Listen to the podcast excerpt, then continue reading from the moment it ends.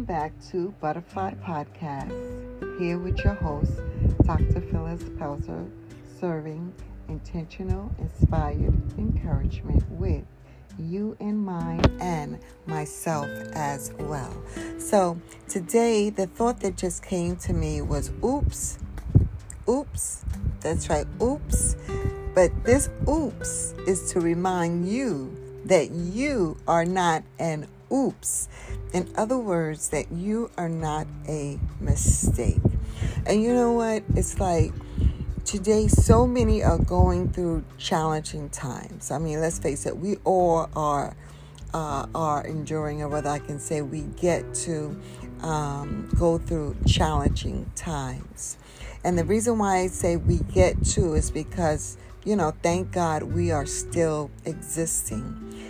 And as long as there is a life, there is hope. And as long as there is hope, that means that God is definitely going to make a way. That means that there are opportunities for miracles to happen. There's opportunities for turnarounds to happen. So you know what? On earlier on this today, I was reading my scripture and God led me to go to John the 15th chapter. And in that chapter, what stood out to me as I began to read and I paid close attention to, that God was saying that it's in me. It's in me and it's in my word that you will bear fruit, and it's through by my word that you will be able to bear fruit. In other words, in order for anything good to be manifested in our life, we have to be connected to the vine. And the vine is Jesus, and we are the branch. And in order for us to bear any fruit, that means any good thing, any good results in our life, we have to remember that it is in the Word. And you know something else also in that scripture, in the John the 15th chapter, God also talks about calling us friends. So we are friends of God, and God is our friend. He is a friend that sticketh closer than a brother. So you are not an oops. You may be feeling like an oops. You may have had some oops, but one thing for sure, in God's eyesight, you are not an oops. And so that means that I want to repeat once again is that you are here intentionally. It's the divine will of the Father. First of all, that you even came, that you were born, that you were created.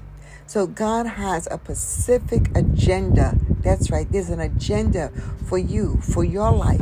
There's a, a specific, perfect purpose, rather, for your life.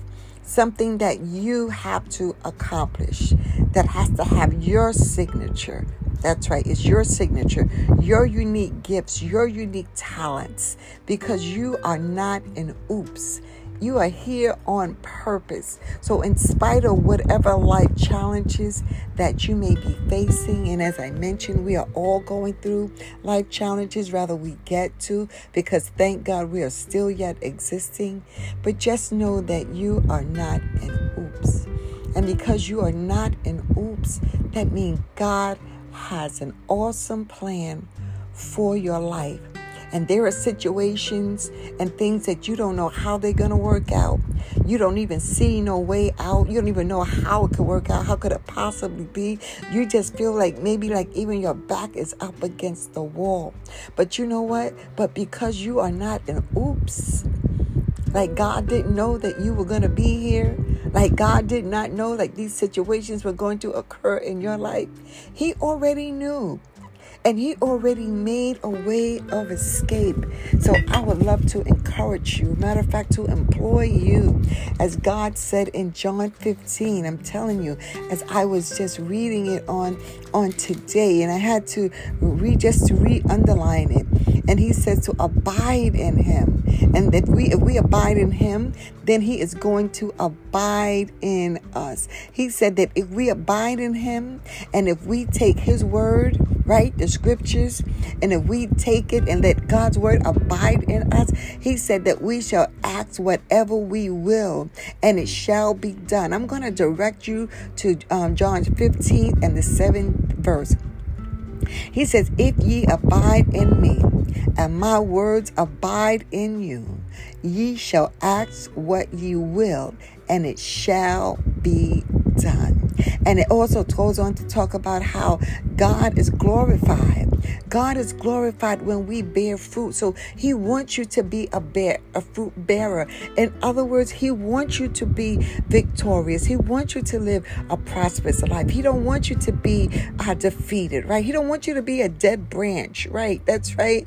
Or, or, you know, but he wants you to, you have to remain attached to the vine because Jesus Christ is the vine. You know, that's the vine. That's where the nourishment comes from. That's where the power comes from. Your empowerment comes from abiding in the Word of God. Abide in the Word. God said, because when you abide in Him, and his words abide in you, you can ask him for anything that you want. He knows how to get you if your back is up against the wall because you are not an oops.